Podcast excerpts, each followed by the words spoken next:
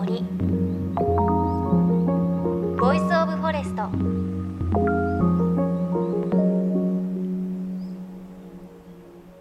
おはようございます。高橋万里恵です。東京の桜も咲きました。あなたのお住まいの地域桜いかがですか？ねあの毎年東京都内の桜お花見よく行きますがすごく毎年行きたい場所があってそれが福島県の富岡町にある夜の森の桜なんですよね。あの富岡町は一部避難区域に指定されていてこの与の森の桜も一部だけ見ることができるそうなんですがあの写真で見たことがあるという方もいらっしゃると思うんですが本当にこう桜のトンネルみたいになっていて樹齢も結構ねいっているので大きい桜ですごく綺麗なんですよね。写真で見てあれだけ綺麗なので実際見たらどんな感じかなって毎年思っていてあと東北ってこういろんなに春の綺麗な桜が一斉に咲くイメージがあるので今年はなんとかね見に行きたいななんて思っています。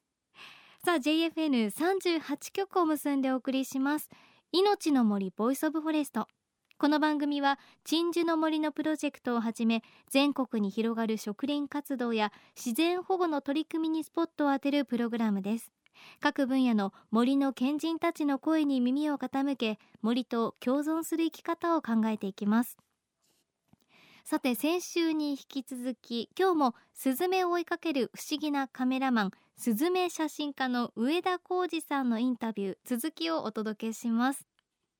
上田さんはすでに明日どこかでというスズメの写真集をシリーズで3作発表しています。この写真集ちょっとこう物語風になっていてコメントも書かれていたりしてとってもね癒されます。で上田さんは公園のベンチではなくその横の地面に座り込んでじーっと動かずにカメラを構えてひたすらスズメの方からこっちに近づいてくるのを待って貴重な瞬間をいっぱい撮影してきた方です。ということでこれまでに目撃したスズメのレアな姿もいろいろ教えていただきました。この明日どこかでの写真集もうすでに虜なんですけれどありがとうございます。面白かったのが何ですか動きが伝染するみたいなのもあるんですよねはいはいはい。あのー、人間だとあくびが伝染しますよね、うん、それに似たような形で、はい、あの俗によく SNS とかではスサーって言うんですけど要は伸びのような羽や足をビューって横に伸ばす、うん、さっき写真で見てこう右の羽と右足グーって伸ばす後ろにみたいな、はい、うんうん、あれがね割とこう見てると伝染するんですね。23は一気に順々にこうやってくるっていうシーンをよく見るのであのもしそれに出くわしたらちょっと様子を見てると他の子たちもそのポーズを次も次やってくれるので割と貴重なシーンでもあるんですけど、うん、僕が観察してる中ではやぶとかあと砂浴びから出てきた時とか、うん、その羽に何かくっついてるぞって時にこうブルブルブルってやるんですよ。その後に割とやることがあるので。そういうのに出出くわせば見れるかもしれないですね。はい、面白い。いや本当にあの上田さん生態にもいろいろ詳しいなと思うので。いやいや全然専門家じゃないのであの本当に見た目だけなんですよ。いやでもなんか一つできてるなって感じがするんですが、あのー今もこれからちょっとこう春本番になってくる季節、はい、このぐらいの季節ってスズメにとってはどんな季節ですそうですねこれからは桜の美味しい季節というところで、はい、まず桜の蜜をすべちゃんは飲むのであのそれがまず見られるというか、うん、でその頃ちょうどだんだん暖かくなってくるとその恋の季節というかつがいができてきてで巣作りが始まって子供ができてっていう子育てになると。えスズメよく考えたら巣とか見たことないなって思ったんですけど巣ってどこにあるんですか？そうですね。巣は至る所に実はあるんですけどあの自然というかそのまあそういういわゆる森の中とか森というか、まあ、都会の公園の森の中とかであれば木の上だっていうんですね。よく木の上にあると。であとはえーと、住宅地の中では雨どいのちょっと空いたところとかマンションの通風口の穴とか、うん、でその家そのものが巣にもなるという昔の、ね、古民家なんか格好のスズメのその巣になるっていう話だったので、はい、意外にこう私たちの生活の近くにスズメいるんですね。いますね。はい。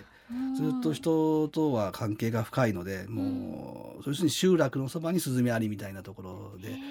もう何千年も一緒に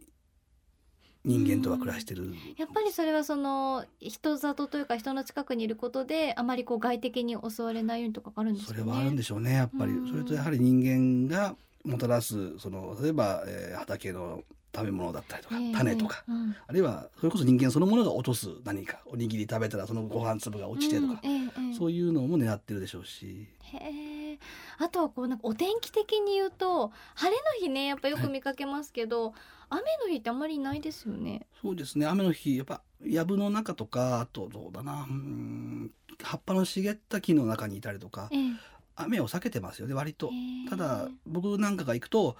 雨の日に撮影しに行ってまたベンチのそばに座ってたら、うん。小スズメが寄ってきてお腹空いてたんでしょうねきっとね、うん。ツンツンって靴をつっつくんですよ。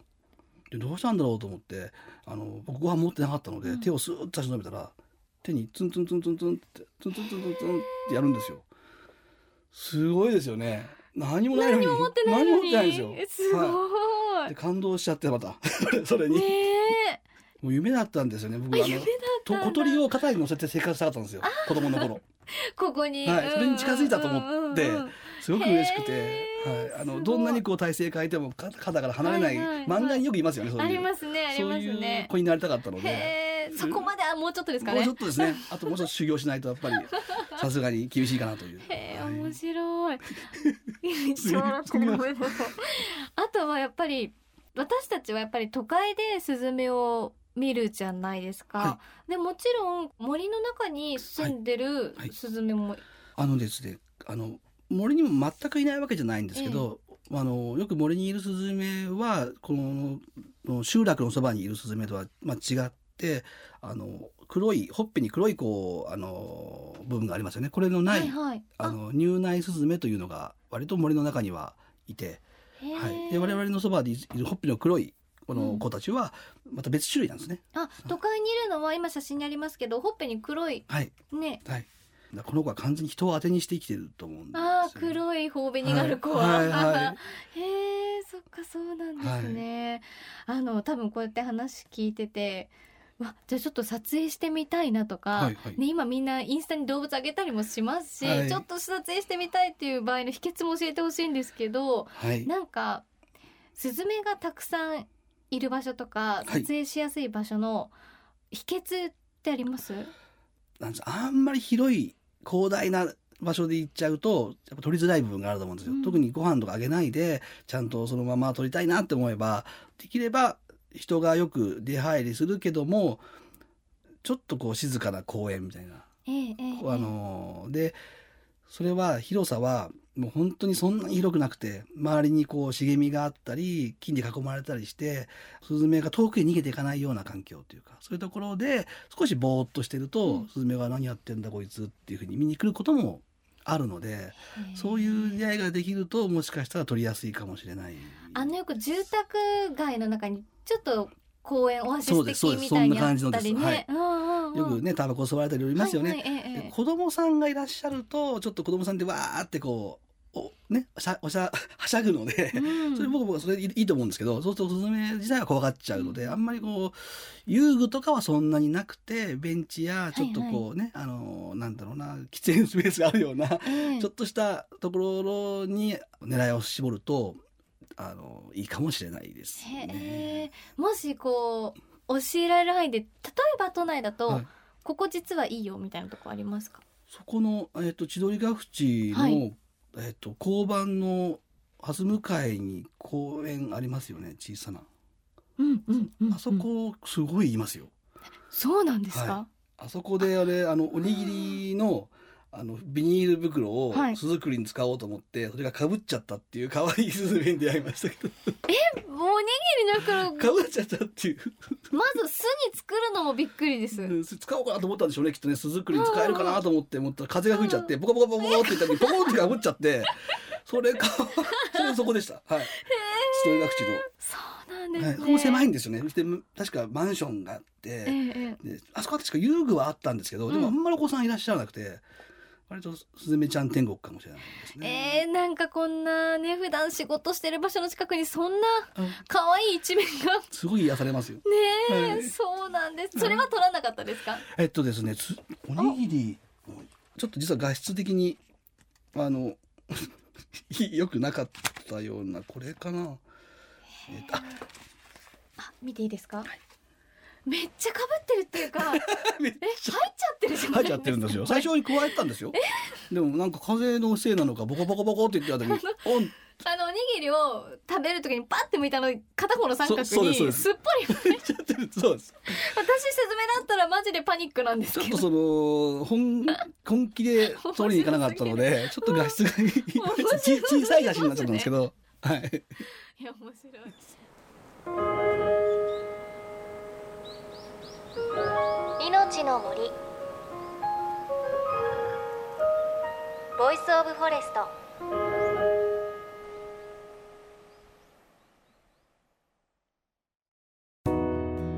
JFN38 局では東日本大震災で被災した沿岸部に津波から命を守る森の防潮堤を作る鎮守の森のプロジェクトを支援する募金を受け付けています。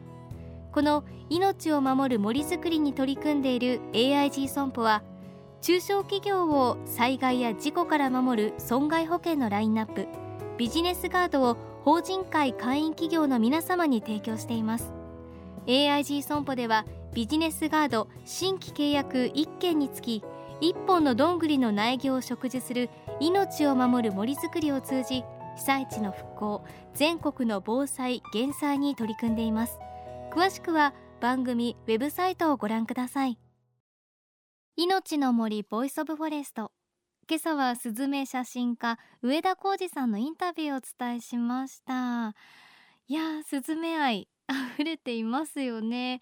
ねスズメって都会にいるのと森にいるのでは違うっていうのも驚きましたしあの最初の方にあったスッサーっていうのちょっと想像していただきたいんですが片方の足はつけたまんまでこう右の足を後ろにぐーっと伸ばしてそれと一緒にこう右の羽もぐーっと伸ばすんですよね。まあ人間でいう伸びみたいな感じだと思うんですがすごく気持ちよさそうで可愛いんですよね。さらに伝染するということなんですけれど。結構ねこのお話聞いてから注意して見てるんですけれど一回も見たことがなくてあやっぱりこうまだ私は警戒されているのかなという感じがしました。あとこうあの東京 FM 半蔵門にあるんですけどすぐ近くにある千鳥ヶ淵の交差点のところの公園にもスズメがねたくさんいるということでいや本当にこんな都会のど真ん中でもスズメがたくさんいてちょっとこっちがねこう努力と言いますかベンチもしくはベンチの下にいればね可愛い姿を見られるというのでちょっとスズメの見方もねなんとなく変わったかなっていう感じがしました。この上田浩二さんのスズメ写真集「明日どこかで」の1から3こちらウェブサイトを通じて購入できます。すごくね可愛い癒される写真がたくさん載っています。詳しくはこの番組のブログのリンクチェックしてください。そして番組ではあなたの身近な森についてメッセージをお待ちしています。メッセージは番組ウェブサイトからお寄せください。いのちの森 Voice of Forest。お相手は高橋万里恵でした。この番組は AIG 損保の協力でお送りしました。命の森。ボイスオブフォレスト。